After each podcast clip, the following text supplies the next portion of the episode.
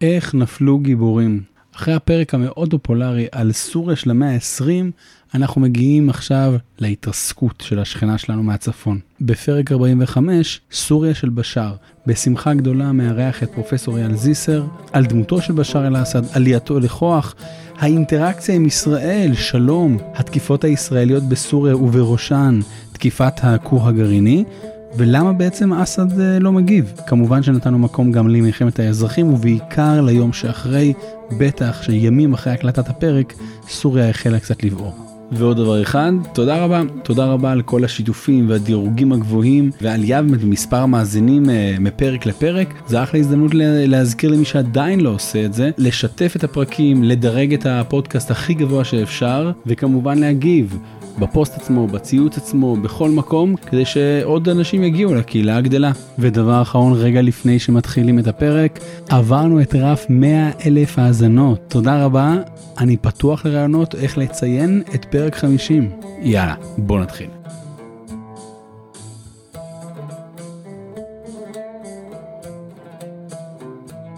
שלום לכולם, נמצא איתנו פרופסור אייל זיסר. פרופסור זיסר הוא מזרחן, המתעסק בהיסטוריה המודרנית של סוריה ולבנון. בעברו שימש כראש מרכז דיין לחקר המזרח התיכון ואפריקה, וראש המחלקה להיסטוריה של המזרח התיכון באוניברסיטת תל אביב. שלום אייל, מה שלומך? תודה. אנחנו כבר נפגשים פעם שנייה, שזה תמיד מחמאה כפולה מבחינתי. גם כי קצת כמו מנה שנייה שאתה מבקש לקבל, מנה שנייה זה מחמאה גדולה. ולא פחות מזה, הפרק באמת עם סוריה, שלי היה, אני מודה, איזה חשש, בגלל שהוא היה, הפרק הקודם שלנו, בגלל שהוא היה קצת מבואי, בשביל המילה מבוא, אמרתי, אולי אנשים ככה לא, לא ירוצו אליו, ודווקא הוא אחד הפופולריים ביותר עד כה בין כל הפרקים. אז בפרק באמת הקודם התמקדנו, פרק שלושים ושלוש, מי שמחפש, התמקדנו באמת בסוריה של המאה ה-עשרים, איך היא הוקמה, דיברנו על סדרת ההפיכות, איך חאפז אל אסד עולה לשלטון, וגם איך הוא סיים. והפרק הזה אנחנו נתמקד דווקא בסוריה של בשאר. אותו בן שהתמחה ברפואת עיניים, גר לו ככה עם אשתו הסונית אסמה בלונדון, עד שהוא נקרא לדגל עם מות אחיו הגדול באסל ב-תשעים וארבע. בשלב מסוים אנחנו כמובן ניתן איזה מקום למלחמת האזרחים, ובאותו הקשר כמובן שיש את הפרק גם של דוקטור ניר בומס, פרק עשרים וארבע, על פרוץ המלחמה ועל פרויקט שכנות טובה, אותו סיוע אזרחי לתושבים תושבים סורים שנפגעו במלחמת האזרחים בסוריה, סיוע ישראלי כמובן. אז אי אפשר להתחיל עם הבן לפני שנגיד מילה על האב, אבל באמת חאפז שלט שלושים שנה בסוריה, עד מותו ביוני אלפיים. ובעולם כולו, ו... או בעולם, ובטח במזרח התיכון, ובסוריה הלא יציבה זה המון זמן. הרי סוריה בסופו של דבר הייתה מלאה בהפיכות רבות, ואז מגיע חאפז נתן לנו שלושים שנה, וגם הבן, למרות שאף אחד לא ראה איזה עתיד מזהיר מת כמנהיג גדול, הוא כבר בחור צעיר בן חמישים ושבע, והוא כבר עשרים ושלוש שנים בשלטון. אם אנחנו כזה עושים סוג של אולי חזרה או איזה תזכורת, מה כדאי לנו לדעת על בשאר בתחילת דרכו, חוץ מזה שהוא לא היה הבן הנבחר, הבן ה... שהאבא תכנן שהוא יהיה הנשיא? כן, אז זאת סוגיה מאוד משמעותית דווקא. על בשאר בראשית דרכו צריך אה, לומר אה, שניים או שלושה דברים. בשביל זה אנחנו פה. אחד, אה, האב שאולי הכיר אותו ואת יתר רחב יותר טוב מכל אדם אחר, בחר בבאסל לרשת את מקומו, כך נראו פני הדברים בראשית שנות התשעים בסוריה, ובשאר הניח ללכת ל... קריירה שלא הייתה אמורה להוביל אותו לגדולות, כן? ללמוד רפואת עיניים באוניברסיטה של דמשק ולהתמחות כרופא עיניים. זה קשור לעובדה שהערכות על בשאר באותה תקופה היו שהוא אדם חיוור, שהוא אדם נטול חריזמה, שאין לו אישיות חזקה. הוא גם לא עבר את המסע שאתה מצפה משליט בעולם הערבי לעבור. כל השליטים במשטרים הצבאיים בסוריה, בעיראק או במצרים שרתו בצבא, התגייסו בגיל שמונה עשרה לצבא, עברו קורס קצינים, שרתו הרבה מאוד שנים בצבא, רכשו ניסיון ומה שלא פחות חשוב גם את הנטוורקינג, כן? את מעגל החברים שאחר כך מסייע להם לשלוט. הוא בכלל לא בא מהאזורים האלה, ואז נשאלת השאלה איך הוא יוכל לשלוט במדינה שאנחנו יודעים היא מדינה שדורשת במרכאות שליט בעל עוצמה, שמקרין עוצמה ושגם מאסס להשתלט, להשתמש בעוצמה, כולל עוצמה צבאית לדיכוי, לדיכוי מתנגדיו. זה, זה מן הצד האחד. מן הצד האחר, דובר הרבה על כך שבשאר זה דור אחר. כלומר, אבא זה, חאפז אל אסד זה הדור, אדם יליד שלושים, זה הדור שחווה את הסערות של העולם הערבי בשנות הארבעים והחמישים, במוקד כמובן המאבק בישראל ובכוחות הזרים שעדיין היו נוכחים במזרח התיכון, אנגליה, צרפת, אחר כך ארצות הברית. כלומר, זה בן אדם שהיה לו בית גידול מסוים, ועל בשאר נאמר, זה, זה כבר דור אחר, יליד אמצע שנות ה-שישים, וגדל בשנות ה-שבעים וה-שמונים, ויודע אנגלית, ובן אדם שהכניס את האינטרנט לסוריה במרכאות. כלומר, דובר על כך שהוא יותר פתוח, ולכן יהיה יותר גמיש ופרגמטי מאבא שלו, מבין את העולם החדש, לא העולם הישן, יותר טוב מאבא, והיו הרבה אנשים שתלו טילי טילים של הסברים, פרשנויות, וגם בנו בניינים על ההנחות האלה שבסופו של דבר כמעט כולנו פרחו. אז באמת בשאר עולה בסוף שנת בסוף שנת אלפיים, הוא מתחיל סדרה של רפורמות שזוכות לשם האביב של דמשק. מה בעצם הוא עושה בשנים הראשונות? הוא באמת נראה שהוא פונה איזה, אפילו לא פניית פרסה, איזה פנייה מדרכו של האבא? כך נראו הדברים לפחות בראשית הדרך. אני חושב שבשאר הבין או חשב שצריך קצת לפתוח את החלון, לתת לרוח, לאוויר, להיכנס למדינה שהייתה סגורה, מסוגרת וחנוכה.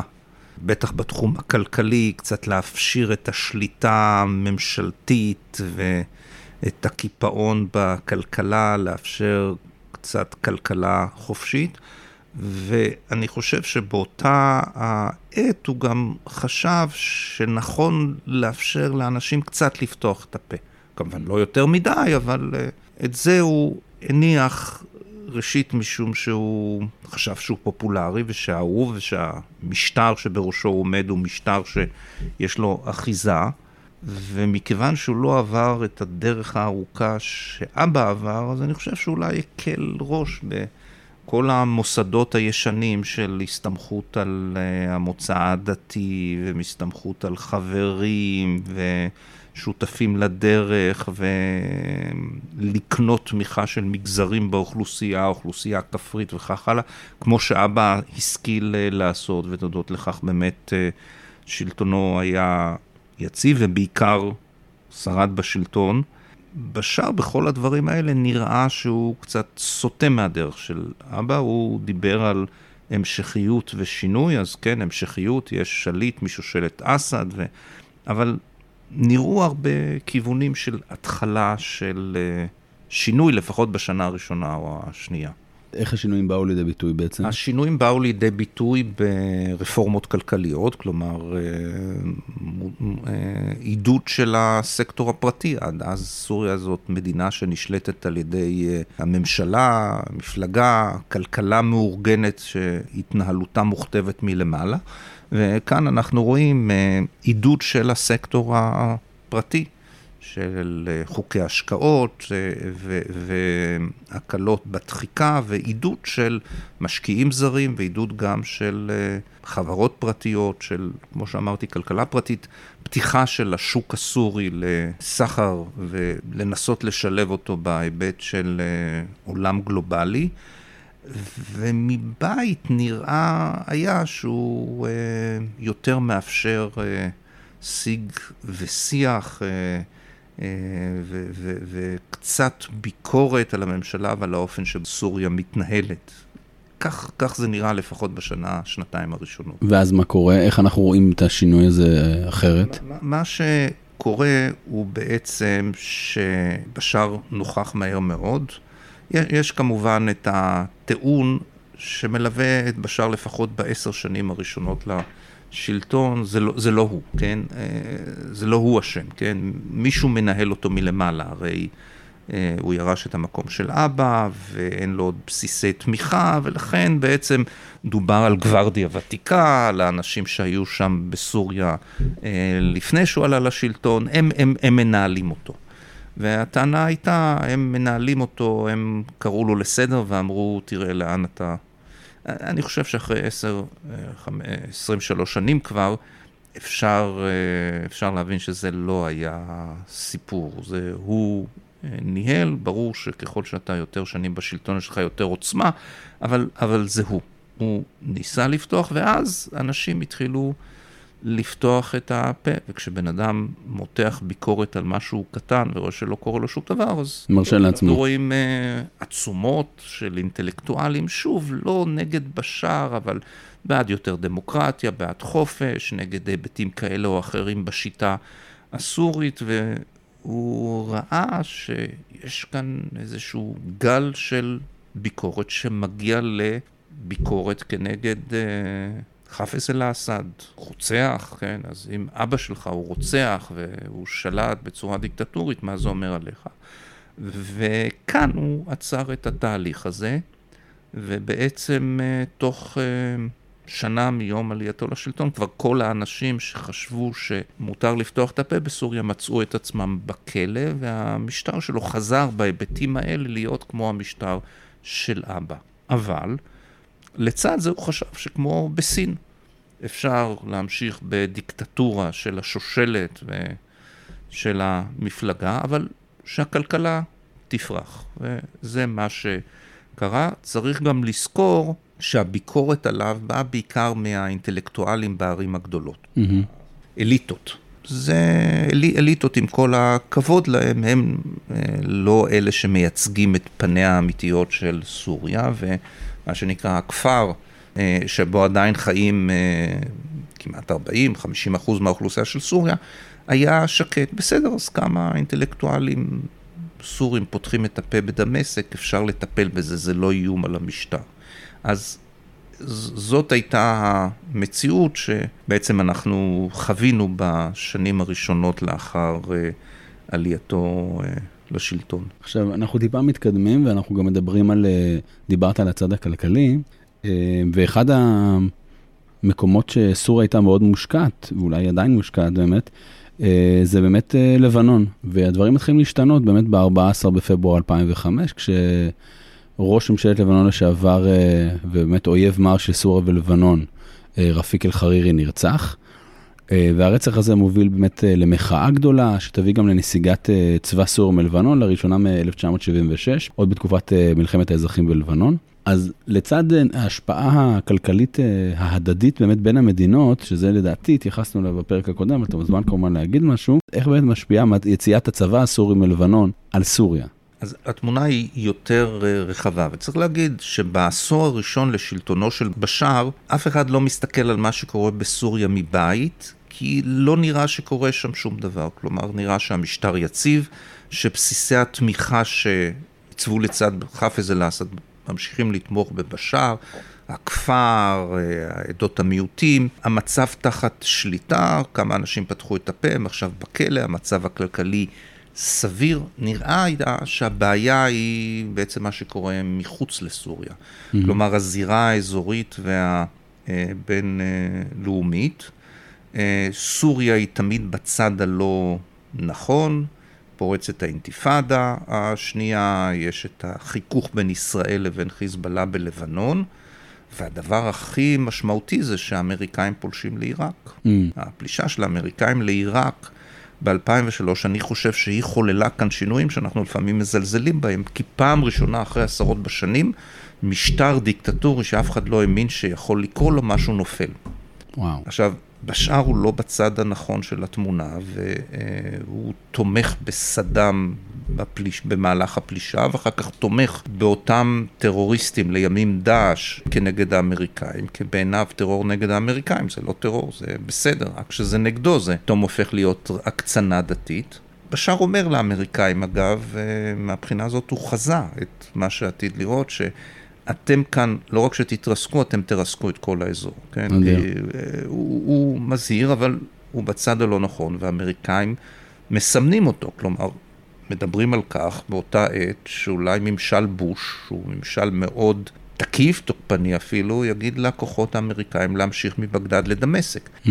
האמריקאים שקלו את הדבר הזה, אבל הגיעו למסקנה שזה לא מספיק חשוב. כן, סוריה לא מספיק חשובה לארצות הברית, אין שם נפט, היא לא מדינה כל כך משמעותית בשביל שצריך אה, לתרוח בגינה, אבל הם חיכו לו בפינה, והאירועים בלבנון נתנו להם איזושהי הזדמנות, כי החזון האמריקאי היה שנתפוס את בשאר על עניין רצח חרירי.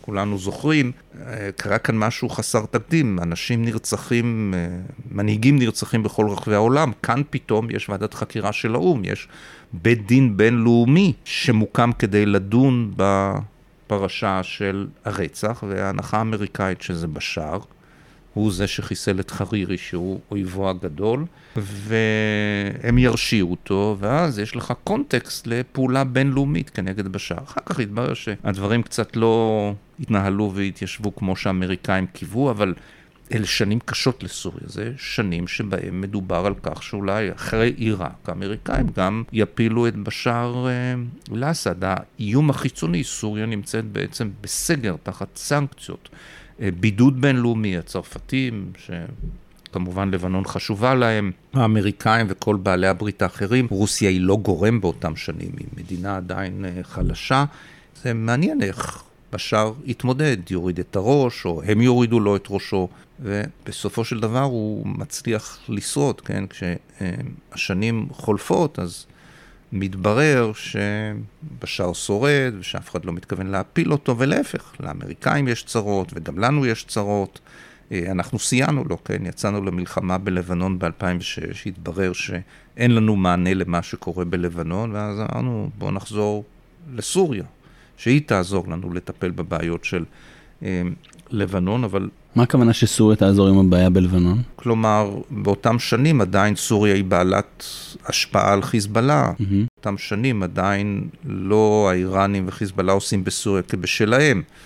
באותם שנים עדיין הסורים יכולים להחליט שהם לא רוצים שיעבירו נשק לחיזבאללה. אז, כן. אז כלומר, הם יפתרו לנו את ה... לא, אבל מי זה לנו? לנו זה ארצות הברית, לנו זה ישראל. אז ישראל פנתה לגורמים בסוריה בצורה כזו או אחרת? לכאורה כמובן. זה כבר קורה אחר כך, אבל חודש תהליך השלום, כן?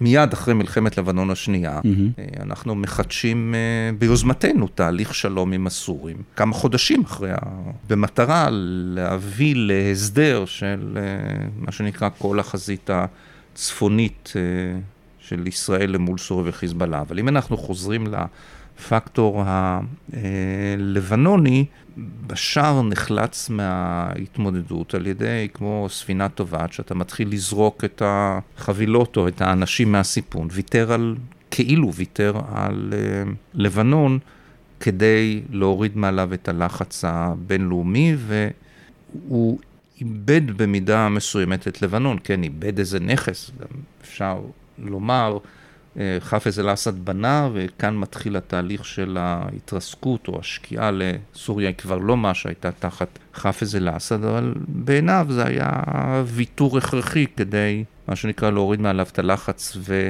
ולשרוד בסוריה, וגם כמו שאנחנו יודעים, לבנון זה לבנון, ובסוף בלי ה...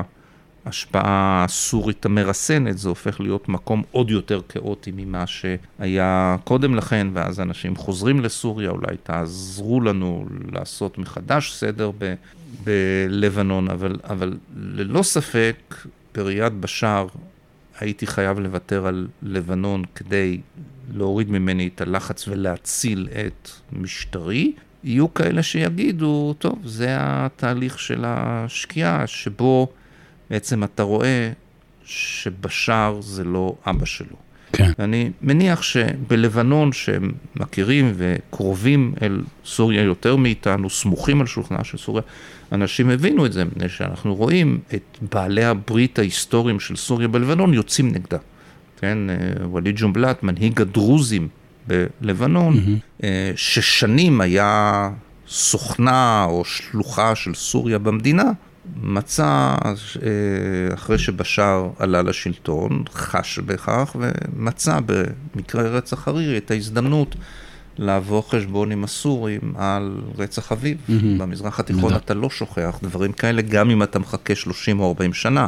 אבא נרצח ב-שבעים ושש, וכאן אנחנו מדברים אלפיים, ש-שלושים שנה, עד שפתאום הוא אומר, בשער הוא נחש, וצריך את ראש הנחש לקטוע, וחאפז אל אסד הוא רוצח, כן?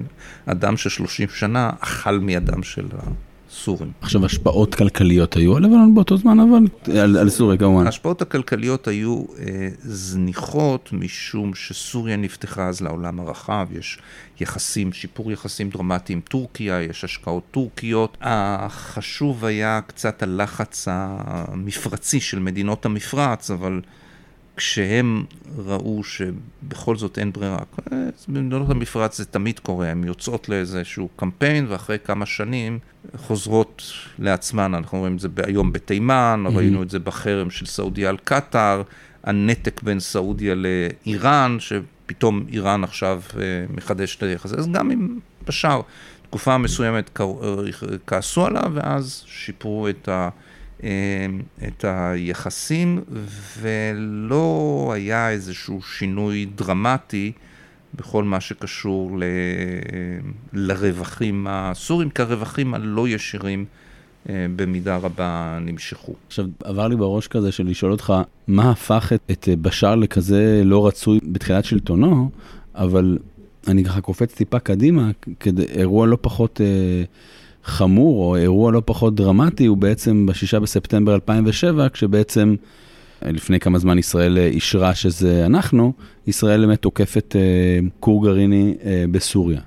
אז אני אומר, זה אולי קצת עונה על השאלה למה ראו את אה, בשאר כ...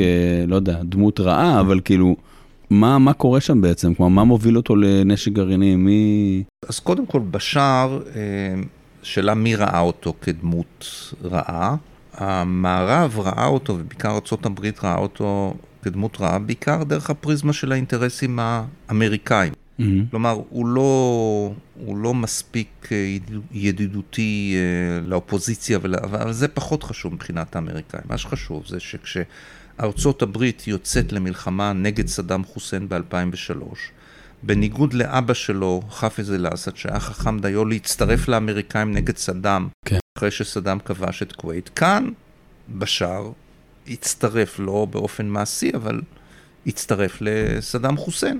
תמך בסדאם חוסן, ואחרי שהמשטר העיראקי נפל, אז הוא עודד, סייע, העלים עין, מפעילות טרור משטח סוריה נגד החיילים האמריקאים, כמו שהאמריקאים כל הזמן אמרו, הבנים שלנו נהרגים בעיראק, מידי שלוחיו, לא ישירים של סדאם חוסן. זה מה שבעצם הפך את סוריה למוקצה מחמת מיאוס מבחינת האמריקאים. לא שיחק את הקלפים נכון, לא דברים אחרים. שם לגבי הנשק הגרעיני, אז יש שני דברים. אחד, האיזון, בוודאי איזון למול ישראל, זה דבר שהוא אבן יסוד בתפיסה הסורית, גם תחת חאפז אל אסד. מדיניות האיזון האסטרטגי. כן, ישראל בראייתו היא מדינה תוקפנית, תן לה את ההזדמנות להתעכה בסוריה, ואני צריך יכולת להתגונן, ויום אחד אולי להכריע אותה. אז uh, אתה בונה צבא חזק, זה קרס בשנות ה-שמונים, לא היה כסף בשביל הדבר הזה. אחרי מלחמת המפרץ הראשונה, הוא הבין את החשיבות של טילים. אנחנו מדברים על האבא. על האבא. טילים, ארוכי טווח, טילי קרקע-קרקע, שראה איך סדאם חוסן שלח אלינו עשרים טילים, ותל אביב התרוקנה, אז הנה, זה אמצעי להכות בישראל, אבל כמובן גרעין זה הדבר ה... אבסולוטי. הסתכל סביבך וראה, ארבע מדינות יצאו לפרויקט גרעיני. אחד זה סדאם חוסן, האחד זה מואמר קדאפי בלוב, mm-hmm. אחד זה בשאר אל אסד וצפון קוריאה. סדאם חוסן, ישראל השמיד את הכור הגרעיני שלו, לא היה לו חלופה, ובסופו של דבר הוא נפל. מואמר קדאפי התפתה להגיע לעסקה עם המערב על ויתור על האופציה הגרעינית, ובסופו של דבר נפל. בסוריה פרצה מלחמת אזרחים, כמובן לא השיג נשק גרעיני. היחיד שיש לו נשק גרעיני ושצוחק כל הדרך לבנק זה שליט צפון קוריאה. כלומר, נשק גרעיני זה לכאורה הביטחון האבסולוטי, כן. ולכן הגיוני שכאילו בשאר חיפש את ה... אלטרנטיבה או חלופה הזאת, אבל כמו שציינת, ישראל גילתה במזל כנראה, והשמידה לא דבר מובן מאליו. האמריקאים לא היו שם, ישראל ביקשה שהאמריקאים יעזרו להם, אבל לאמריקאים יש את האינטרסים שלהם, בטריית העולם שלהם, והאמריקאים לא סייעו לישראל, זאת הייתה ישראל שהייתה צריכה לטפל בזה בעצמה. הדבר המעניין הוא שבשאר הכיש הכל מכל, כלומר לא היה לי נשק גרעיני, ומה שישראל תקפה זה שום דבר, סתם מבנה ריק, כלומר הוא התמודד עם הטענות נגדו על ידי הכחשה גורפת שאני אינני יודע על מה אתם מדברים, וחמק מן העניין הזה, אבל הוא היה מספיק פרגמטי, אז לא ראה סתירה בין זה שהוא מפתח נשק גרעיני ו... הנשק הזה מושמד על ידי, או האופציה הזאת מושמדת על ישראל, לבין לפתוח עם ישראל במשא ומתן כמה חודשים אחרי כן, שזה בדיוק מה שקרה. רגע, משא ומתן היה מיד אחרי מלחמת לבנון אלפיים ושש או אחרי התקיפה? המשא ומתן, מלחמת לבנון השנייה פרצה בקיץ אלפיים ושש, התקיפה הישראלית כנגד הסורים הייתה בספטמבר אלפיים ושבע, ובעצם לאחר מכן החל המשא ומתן או אלה, היו, היו כל הזמן תיווחים במרכאות, כן, של טורקים אחרים, אבל עליית מדרגה מאוד משמעותית הייתה אחרי, כש, כשהעניין הזה הוסר, כי זה הדבר שעמד בראש סדר היום הישראלי, ההיערכות לאפשרות שאולי תפרוץ מלחמה טוטלית אם בשאר יגיב, מה שבסופו של דבר לא קרה, ואז בסוף אלפיים ושבע המסע ומתן, מה שקרה, ממריא לשחקים. עכשיו, מאז, פחות או יותר, ועד היום אנחנו כן רואים עוד ועוד תקיפות ישראליות על אדמת סוריה, כשהתגובות, כולל התקיפה הזו, היא בעצם או מינורית או בכלל לא. עכשיו, במהלך אולי עשר שנים פלוס של מלחמת האזרחים, אנחנו שעוד מעט ניתן לה את הכבוד, אבל במהלך השנים של מלחמת האזרחים, אולי קל להסביר למה אסד לא מגיב. קצת כמו שאגב, סדאם חוסן לא מגיב ב-שמונים ואחת, כי הוא באמצע מלחמה עם איראן. עם איראן כמובן. אז מה, מה עובר בראש של בשאר, שהוא פשוט ישראל עושה כבשלה בסוריה, ובכל רגע הוא יכול להגיד, ישראל פה הכריזה עלינו על מלחמה. בעצם בשאר לא מגיב מהרגע הראשון, כי mm-hmm. התקיפות הראשונות כנגד סוריה התחילו כשאריאל שרון עלה לשלטון, והוא החליט שכשחיזבאללה תוקף אותנו בלבנון, אנחנו תוקפים את הסורים, כי הם בעלי הבית. ואז התחילו תקיפות ישראליות ראשונות, לראשונה מאז שבעים ושלוש, כנגד או שמונים ושתיים, כנגד מטרות סוריות בלבנון. אנחנו מדברים על שנת אלפיים ואחת. אלפיים ואחת, בעצם. נכון. Mm-hmm. ואחר כך ב-אלפיים ושלוש, אחרי פיגוע קשה במסעדת מקסים בחיפה, mm-hmm. ישראל תוקפת לראשונה בשטח סוריה, אמנם כרגיל אצלנו זה מטרה ריקה, אבל תוקפת בשטח סוריה, בשאר איננו מגיב. בכך הוא הולך אחרי אבא שלו, שגם ידע לשמור מאז אלף תשע מאות שבעים וארבע, כשנחתם הסכם הפרדת כוחות בין ישראל לבין סוריה, על שקט מוחלט בחזית הגולן. חזית הגולן הייתה שקטה, סוריה היא המדינה הקיצונית ביותר כנגד ישראל, אבל חזית הגולן הייתה שקטה, וגם בלבנון הוא הפעיל נגדנו שלוחים. את חיזבאללה, את החמאס, קודם לכן כוחות לבנונים אחרים, אבל נמנע ככל שיכול היה מעימות ישראלי סורי ישיר. מלחמת לבנון הראשונה זה אנחנו תקפנו אותו, לא הוא בעצם תקף אותנו. כן. זאת התפיסה, והתפיסה הסורית אומרת, אין לי יכולת להתמודד באופן ישיר מול ישראל, ולכן אני לא אשחק לידיה ואגרר ל...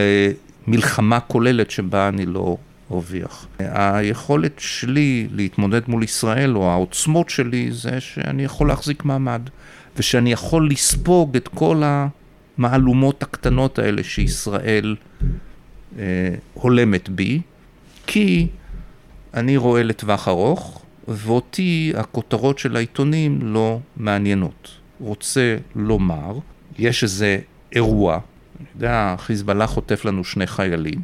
מנהיגי ישראל לא חושבים בראייה ארוכת טווח, מה היה כאן עוד שנה, שנתיים, חמש שנים, הם חושבים על הכותרת מחר בעיתון, כן. איך הם יצאו בסדר, ואז תחת לחץ תקשורתי ושל דעת קהל, הם מקבלים החלטות שבדיעבד התברר, התבררו כהחלטות הרות אסון. האילוץ הזה איננו, אצל, איננו קיים במקרה הסורי. אף אחד לא יבוא יגיד לו, ישראל תקפה אותך, מה אתה עושה? והוא ואבא שלו, או הוא בעקבות אבא שלו, פיתחו את התפיסה של מה שפעם שרון קרא לזה, איפוק זה, זה, זה כוח.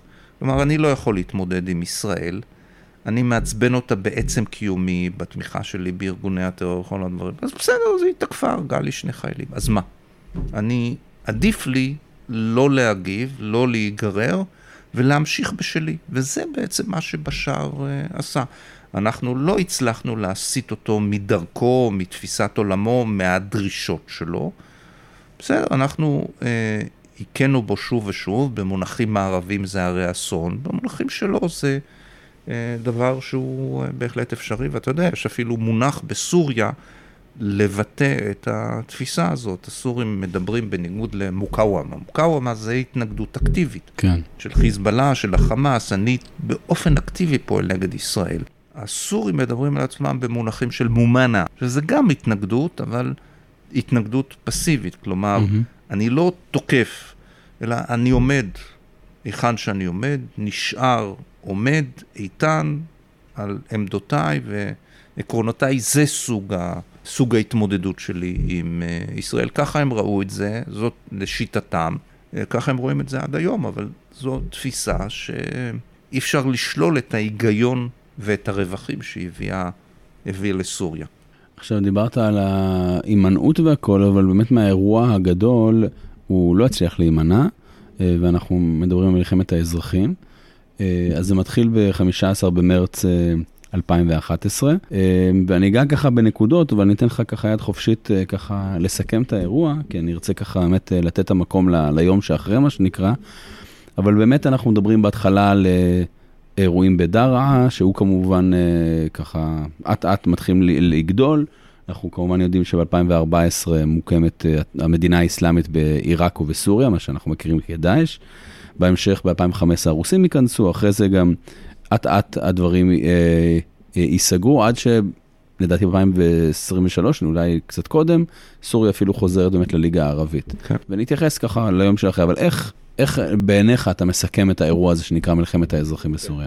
מלחמת האזרחים היא לא מלחמת אוקטובר, כן? שבעים ושלוש, מלחמת יום הכיפורים, ששנה אנחנו מציינים חמישים שנה לפרוץ המלחמה, שמישהו מראש חשב שנתיים, שלוש, חמש, תכנן אותה לפרטי פרטים ויצא לבצע אותה. זה אירוע שהוא לא מתוכנן, זה אירוע שיצא משליטה, זה אירוע שבעצם יש לו דינמיקה, יכל להתקיים או להתנהל בצורה אחרת, ואני מניח שאף אחד יום או חמישה ימים לפני שזה פרץ לא היה יודע שזה יפרוץ ושהוא ייטול בו חלק. אחרי שאמרתי את הדבר הזה, ברור ש... סוריה עברה תחת שלטון בשאר, בעשור הזה של שלטון בשאר, שורה של תהליכים שחמקו מעינינו. אנחנו הסתכלנו במקרו על מה שנקרא רפורמות כלכליות, סגסוג כלכלי. כן, האמת היא שמבחינה כלכלית, אתה קורא את הדוחות של הבנק העולמי, הכלכלה הסורית, הכל היה בסדר. Mm-hmm. גם אגב הכלכלה המצרית, זאת אומרת, היא מראה צמיחה, אתה רואה שיש שוק פרטי, אתה רואה שעסקים פרטיים, אתה רואה בעלי הון, אתה עובר בדמשק, אתה רואה השקעות מבחוץ, אתה, אתה, אתה רואה שהכלכלה היא כאילו דינמית, ושסוריה נעה קדימה, אבל זה בראייה גדול, וודאי שמתמקדת בעיר, בעיר הגדולה, אבל כשאתה קצת יוצא מתמשק, אז... אנחנו רואים שהמגזר החקלאי שעליו תעסוקתם ופרנסתם של כמעט ארבעים עד חמישים אחוז מן האוכלוסייה קורס. Mm-hmm. סוריה חובה במהלך העשור הראשון של שנות האלפיים בצורות, כבר נדוש, אבל שמעולם לא זוכרים כמותן בהיסטוריה, לא רק המודרנית, בהיסטוריה של המרחב. מה שנקרא זקני דמשק לא זוכרים. זקני דמשק, כן, בצורות, היעדר מים. שדות שאי אפשר להשקות אותם, בעלי חיים שאין להם מים אה, לשתייה, החקלאות קורסת. אנשים נוטשים את הכפרים, מאגרים לערים הגדולות. סוריה גם חפתה פיצוץ אוכלוסין, תעשיינית עולם בשנות ה-שמונים וה-תשעים של המאה הקודמת בגידול אוכלוסין. אסד, חאפז אל אסד, האב, כשעלה לשלטון ב-שבעים, סוריה מנתה שישה מיליון תושבים. Mm-hmm. שלושים או ארבעים שנה אחרי זה, סוריה כבר מונה עשרים ושתיים, עשרים ושלושה מיליון תושבים. זאת אומרת, זה פי שלוש בסדר גודל של ארבעים שנה, זה לא, זה לא אה, נתפס. זאת מדינה ענייה, זאת מדינה נחשלת, כמה שהכלכלה צומחת, זאת אומרת, אנחנו רואים איך המצוקות אה, הולכות ונערמות, כשמדיניות הממשלה שהיא מעודדת את הסגסוג של העיר הגדולה איננה עוזרת, כי כאן דיברנו על זה שבשאר מתנתק מהמדיניות של האבא, כבר אין סובסידיות, כבר אין את התמיכה והעידוד של המגזרים שפעם תמכו במשטר והיו אבן יסוד שלו, המדיניות היא יותר רציונלית וכלכלית, פחות המדיניות של העבר, זאת אומרת אבק שריפה שהולך ומתעצב, כלומר אנשים חיים בעוני, המרחבים הכפריים קורסים ומתמוטטים, ובעלי ברית מסורתיים מתחילים להתרחק ממך, במיוחד זה המגזר הכפרי הסוני שהיה משולב במשטר, שבניו שרתו את המשטר, שתמך במשטר, כשהערים הגדולות הסוניות מרדו, הפגינו הסתייגות מן המשטר, זה היה עמוד תווך של המשטר, והמגזר הזה הולך ומתרחק. ואז פורץ האביב הערבי, ומה שנקרא זה מדבק, אנשים רואים מה קורה בתוניס, ואחר כך אנשים רואים מה קורה במצרים, ואחר כך אנשים רואים מה קורה בלוב, ופשוט זה דבר מדבק, וזה מתחיל. זה מתחיל בקטנה, כן? ה-חמישה עשר במרץ זה הפגנה, בכלל בסוק אל חמידיה, כן? בשוק המרכזי של דמשק. כן. המשטר אחר כך אומר, זה התקהלות של קונים בשעות הערב, כן? זה בכלל לא הפגנה. זה נראה משהו, זה לא המיליונים שיוצאים לרחובות בקהיר, אבל זה, זה מתחיל, וזה תקריות קטנות. חודשים ראשונים זה מאה אנשים מפגינים פה, חמישים אנשים מפגינים שם, הפגנות יחסית שקטות, לא מאוד אלימות. יכול להיות שבכל מקרה סוריה הייתה מדרדרת ברגע שהסכר נפרץ לאן שהגיע, אבל ללא ספק מה שסייע היה ההחלטה של המשטר, זה ב-די אן איי שלו, לצאת במלוא הכוח כנגד ההפגנות האלה, לא לנסות לפייס ולא לנסות להרגיע ולא לנסות להכיל, אלא מניפים שלט, אתה פותח באש, ואז מחאה מדרדרת מהר מאוד, עוד פעם במונחים מצרים של תוך יום יוצאים מיליון לרחובות, זה איטי נורא, זה חודשים, אבל בכל זאת במונחים סורים זה, זה, זה מדרדר מהר מאוד, ותוך כמה חודשים כבר כל הארץ בוערת.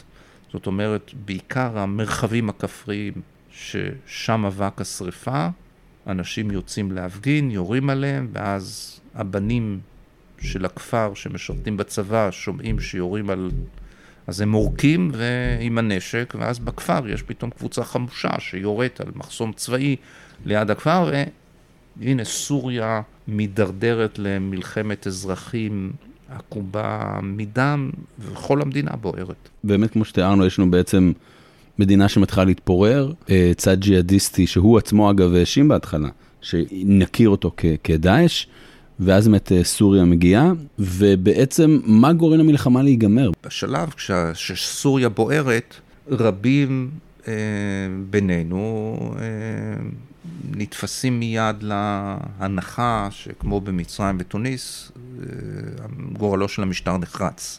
כלומר, סופו הוא ודאי ואין מנוס מסוף שכזה, אבל האמת היא שזאת הסתכלות שהיא יותר מושפעת מהתקשורת, תמיד התקשורת אשמה. כלומר, אתה מסתכל בטלוויזיה, אז אתה רואה באמת בכל כפר יש איזו מהומה, אפילו בתוככי דמשק, אפילו כמה קילומטרים מארמונו של בשאר אל אסד, יש שכונות שהן כאילו שכונות של מתקוממים. אבל כשאתה מסתכל על המשטר הסורי, צריך לומר, סוריה היא מדינה מורכבת, אנחנו יודעים את זה מראש.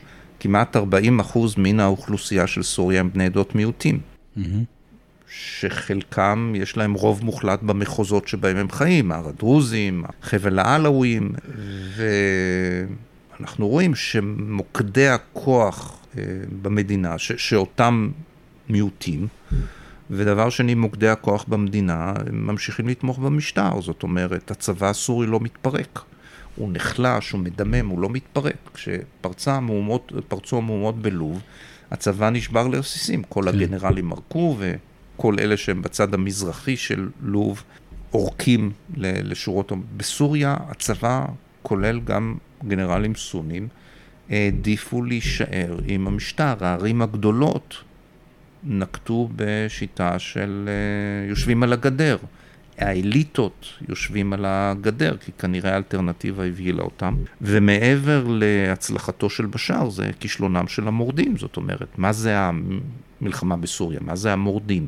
אנחנו מדברים על מדינה שמתרסקת, שיש בה בכל כפר קבוצות של מורדים, זאת אומרת, אלפי קבוצות, שלא משתפות פעולה אחת עם השנייה. בכל כפר יש מורדים, בכל כפר יורים על המשטר, אבל גם יורים על המורדים מן הכפר הסמוך, ולא משתפים פעולה אחד עם השני, והמורדים לא הצליחו לא לאחד שורות, לא להצמיח הנהגה אפקטיבית שתנהג אותם, וזה כישלונה גדול של המלחמה בסוריה.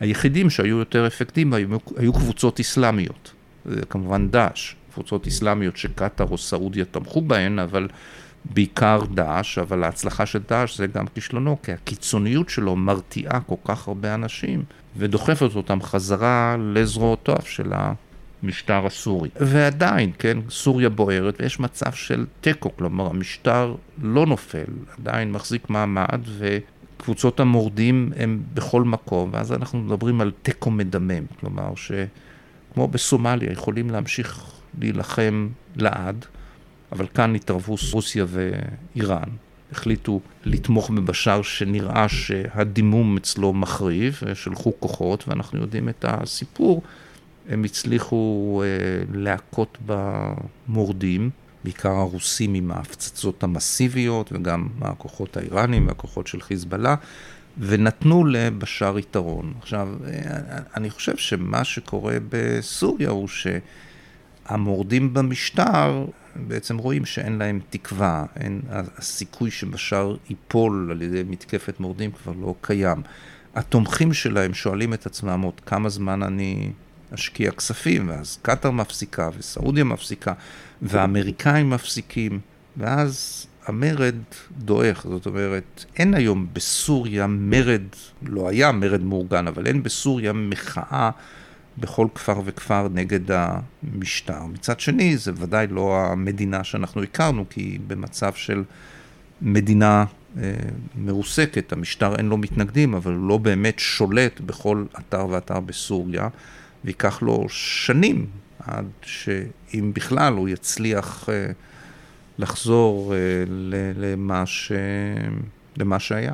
זה נשמע בעצם כמו סוג שזה, לא יודעים פעמון גאוס, אבל איזה גרף כזה שמתחיל במחאה, אני עושה עם היד, לא רואים. כן.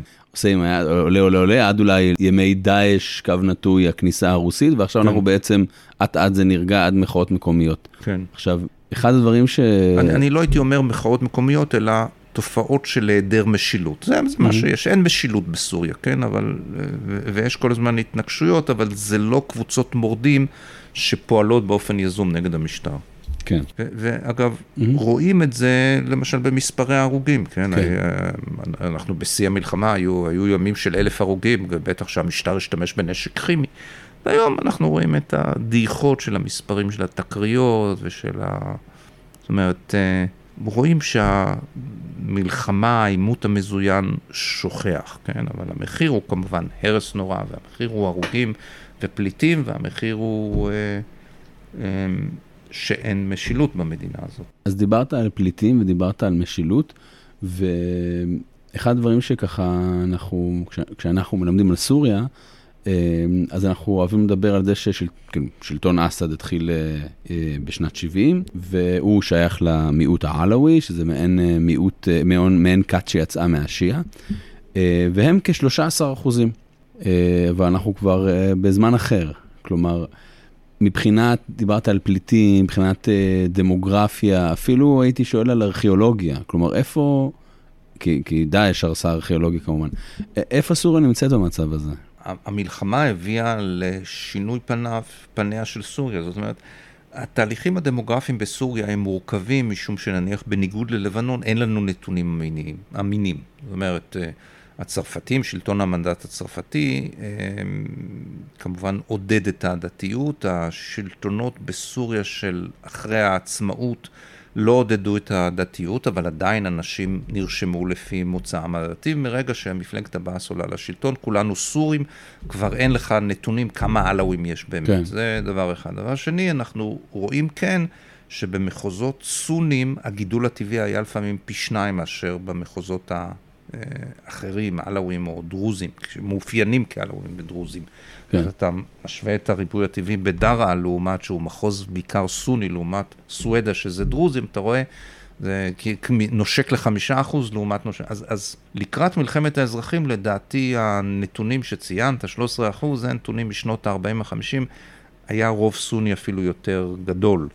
אבל באה מלחמת האזרחים. אנחנו מדברים על מאות אלפי הרוגים, כן, איש איננו סופר, אנחנו מדברים על בין חמישה לשמונה מיליון פליטים, כי קשה אה, לדעת, זאת אומרת, המדינה כמעט איבדה במרכאות שליש מאזרחיה. כן. עכשיו, ודבר נוסף, גם רבים ברחו בתוככי סוריה, הרי כל סורי שני איבד את ביתו, כמעט אחד עשר מיליון סורים איבדו את ביתם, הרבה ברחו לאזורים שהם עדיין לא בשליטת בשאר אל אסד, בעיקר אזור אידליב שנמצא בחזות טורקית, שמספר תושביו כמעט אה, הוכפל, זאת אומרת בסוריה של בשאר יש משהו כמו עשרה מיליון תושבים, כי יש, לך, יש לנו אזור קורדי עצמאי בחסות אמריקאית עם איזה שלושה מיליון, חלקם הגדול קורדים, ויש לנו את האזור של אידליב שאליו פח הזבל, שאליו כל המורדים והמשפחות שלהם גורשו, ושלושה ארבעה מיליון. זאת אומרת, בסוריה של בשאר אל אסד נשארו עשרה מיליון. כלומר, אתה לא מחשב את האזור הזה כסוריה של בשאר, כי הוא לא שולט שם. הוא לא שולט שם, ובאזור הזה, העלאווים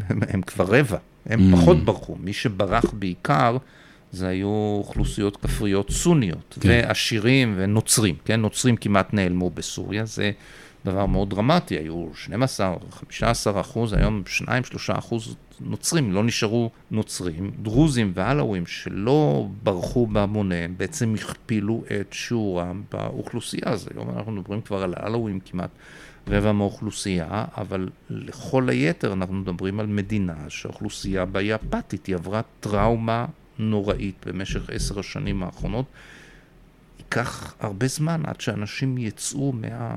טראומה הזאת. עכשיו אנחנו מקליטים באמת בכף א' באב תשפ"ג, שזה השמונה באוגוסט אלפיים עשרים ושלוש. סוריה חוזרת לליגה הערבית, חוזרת לשתף פעולה עם רוב מדינות ערב או עם כולם. באמת מעניין אם יש הבדל באמת ביחס שלהם מבין המדינות שמנרמלות או שיש להם שלום עם ישראל או לא.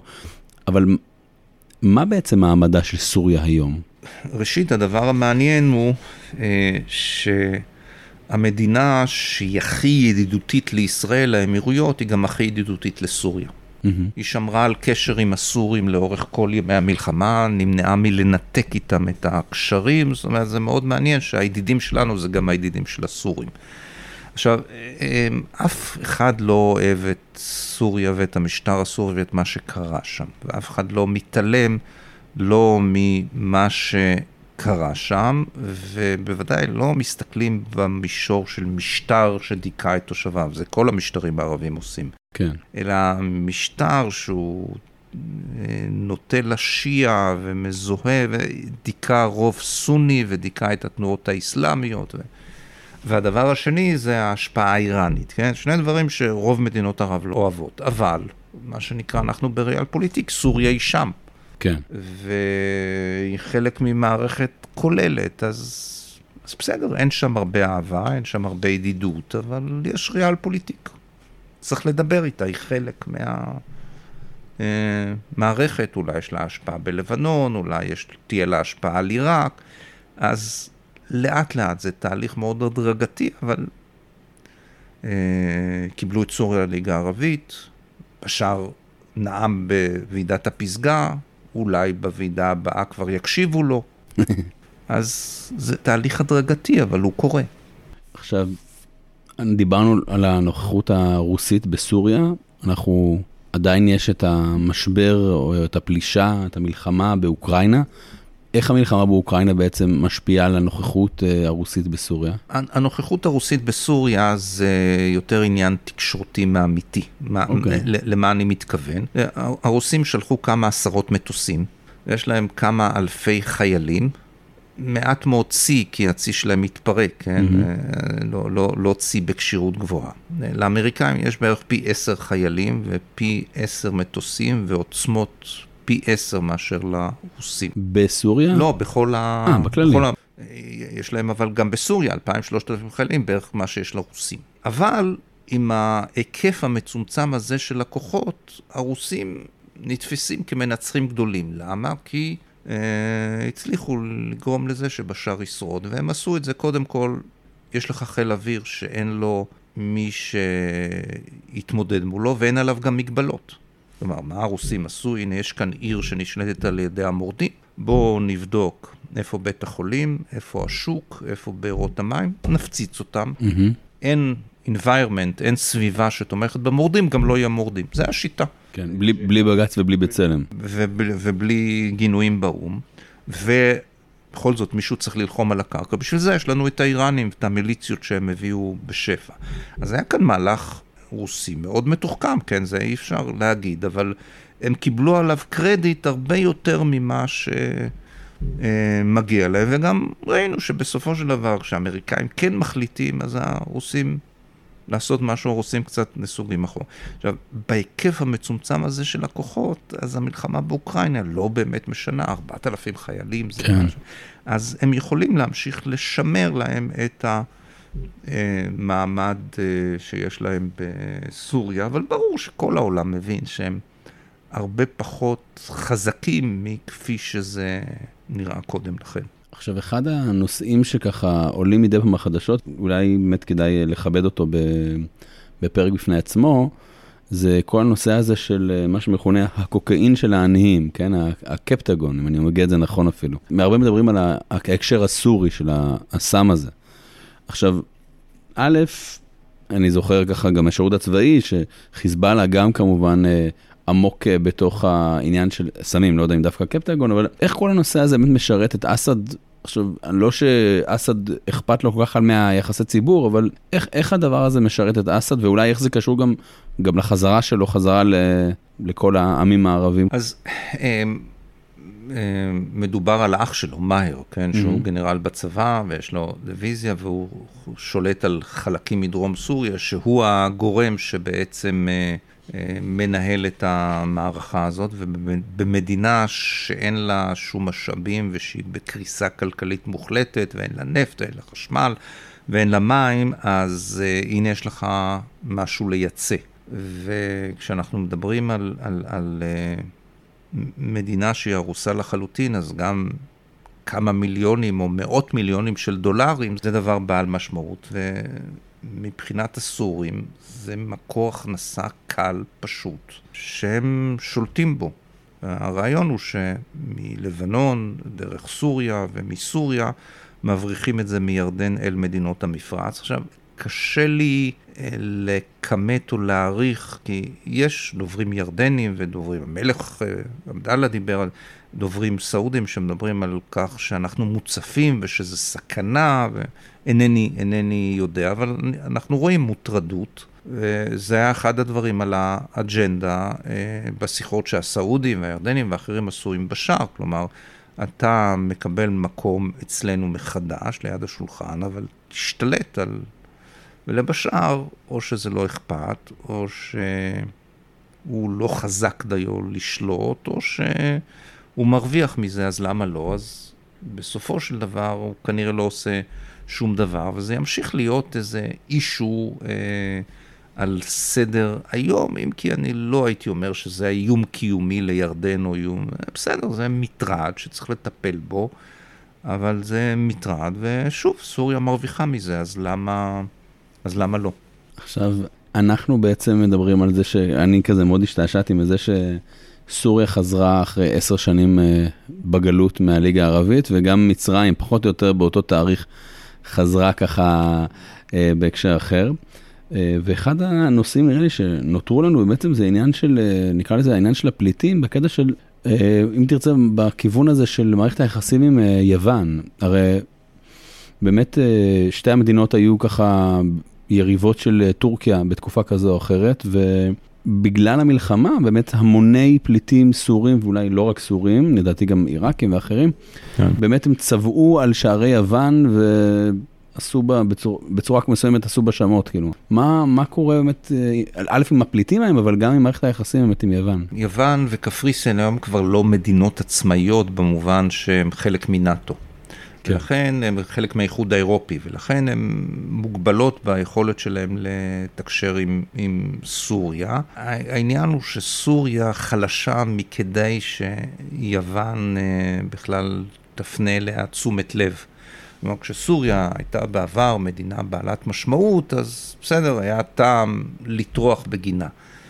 היום היא לא יכולה להציע ליוון, מה שלמשל ישראל יכולה להציע ליוון.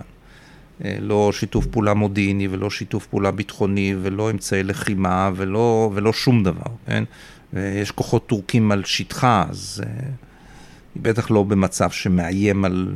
אני מניח אבל שהשנים שיעברו, יהפכו את סוריה להיות עבורנו, עבור האמריקאים, זה שאלה של זמן. כי האמריקאים יצאו מעיראק, יפנו את הבסיסים שלהם בסוריה, סוריה תהיה יותר חזקה ויציבה, ואז היא תחזור להיות אולי מדינה יותר, מה שנקרא... פופולרית או מדינה שיכולה להציע דברים. הדבר היחידי היום זה בעיקר עם קפריסין, זה הגבולות הימיים, הסודות הגז, כן? אז, אז דווקא עם קפריסין יש לה איזה דיאלוג סביב הסוגיה הזאת, כי אתה צריך את המדינה הסורית בשביל לסמן את הגבולות הימיים. נגיד זה ככה, לסיכום, מה, מה עוד כדאי לדעת על, על סוריה, ככה של בשאר שלא נגענו בו עדיין? סוריה נעלמה מהאופק הישראלי, היא כבר לא מעניינת אף אחד, למעט התקיפות הישראליות, או התקיפות שמיוחסות לישראל חדשות לבקרים mm-hmm. על שטחה, אבל איש איננו סופר אותה. ואני אני באמת טועה, אין לי תשובה, האם סוריה... עתידה כמו סומלי, לוב, להמשיך להיות במציאות של מדינה מרוסקת עם שליט שיושב בארמון, אבל לא בהכרח שולט באמת על מדינה ש-תשעים אחוז מתושביה הם מתחת לקו העוני ושאין לה אופק ועתיד, ושהסיבה היחידה שמעניינת אותנו זה כי לגבולנו, כן? כן. שכנה של לבנון וחיזבאללה, או שאנחנו רואים כאן תהליך... איתי, אבל תהליך שבו, כן, זה ייקח זמן, אבל עוד יותר שליטה, עוד יותר הרגעה של המצב, ואז אנחנו נחזור עוד בימי חיינו לראות סוריה אחרת ממה שאנחנו הוגלנו בעשור האחרון, סוריה שכן דורשת התייחסות ישראליות יותר רצינית, שיש טעם לדבר איתה, שיש טעם לשאת ולתת איתה לשלום, שיש טעם לפחוד ממנה יותר מה שאנחנו היום מפחדים מבשאר. שאלה האחרונה ככה לסיכום, אתה בעצם חוקר המון שנים את סוריה, חקרת את האב ואת הבן, ככה רואים פה, נכון, יושבים פה במשרד שלך, יש פה תמונות רבות גם של האב והבן, מהספרים הרבים שכתבת. מדובר כמובן על שני אישים מאוד שונים, וגם בתקופות שונות. איך אתה ככה, לא יודע, איך אתה מסתכל... על הדרך אולי שחקרת את האב לעומת הבן, או... באמת בריאה, כש, כשמסתכלים אפילו מעבר לאב ולבן, על סוריה עצמאית, מאז שקיבלה את עצמאותה, אז תמיד היינו אומרים, סוריה, מי שחקר את סוריה בשנות ה-שישים וה-שבעים, זאת מדינה שעומדת בצל המאבק על סוריה, כן? מדינה לא יציבה, הפיכות צבאיות.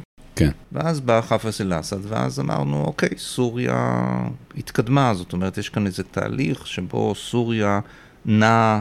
קדימה והופכת להיות מדינה ומתייצבת, והפירות של התהליך הזה זה חאפז אל אסד שיודע להשכיל, משכיל לנצל את התהליכים הפנימיים שהופכים את סוריה למדינה, ושלושים שנה מדינה חזקה, ותראה איך הוא בנה מדינה, כמו שאמרו על סדאם ועיראק, תראה איך הוא בנה מדינה, ואז הכל מתרסק, ואנחנו חוזרים למדינה אפילו הרבה יותר הרוסה שהייתה קודם לכן.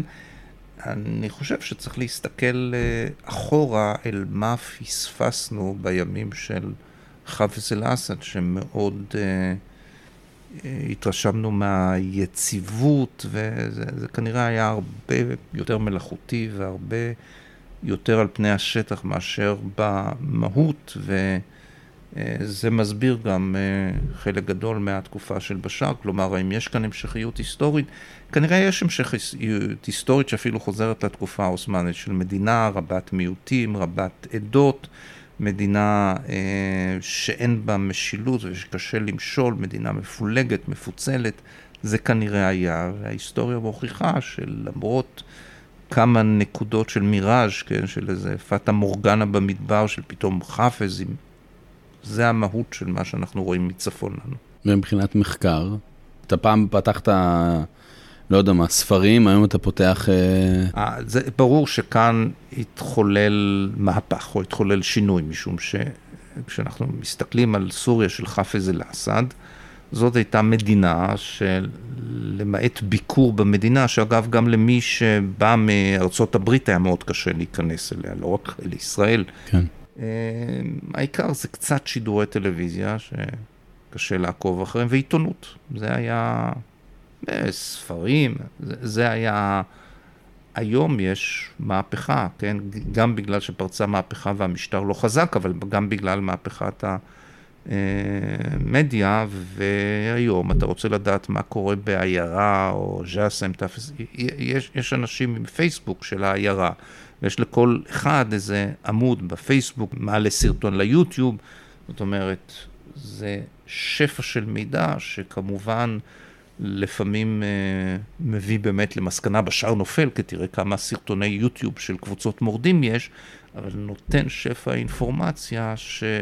בניגוד לחוקר של העבר שאומר, בואו נחכה חמישים שנה לארכיון, היום אין לנו את היכולת ואין את הפרספקטיבה, אבל, אבל יש את המידע, אני לא חושב שיהיה עוד מידע עוד חמישים שנה, תהיה פרספקטיבה, תהיה יכולת להקל את הדברים, אבל לא ה, כמו שלפני חמישים שנה, מחכה לארכיון שיהיה לי מסמך, מסמך הזהב. זה היום סיפור אחר לגמרי, אתגר מחקרי אחר לגמרי. פרופסור אייל זיסר, היה מרתק, נהניתי מאוד, תודה רבה רבה. האזנתם לפרק ארבעים וחמש עם פרופסור אייל זיסר על סוריה של בשאר. כמובן שאם הגעתם עד לפה אני אשמח לשאלות, תגובות, חידודים, הערות על הפרק שהאזנתם. לא לשכוח לדרג את הפרק כדי שאנשים נוספים יוכלו להצטרף לקהילה הגדלה. הקטע המוזיקלי, לחן והפקה מוזיקלית, רמי זכאים, קלידים, ראובן סגל, נגינה על עוד, רמי זכאים. שיהיה לכם אחלה של יום.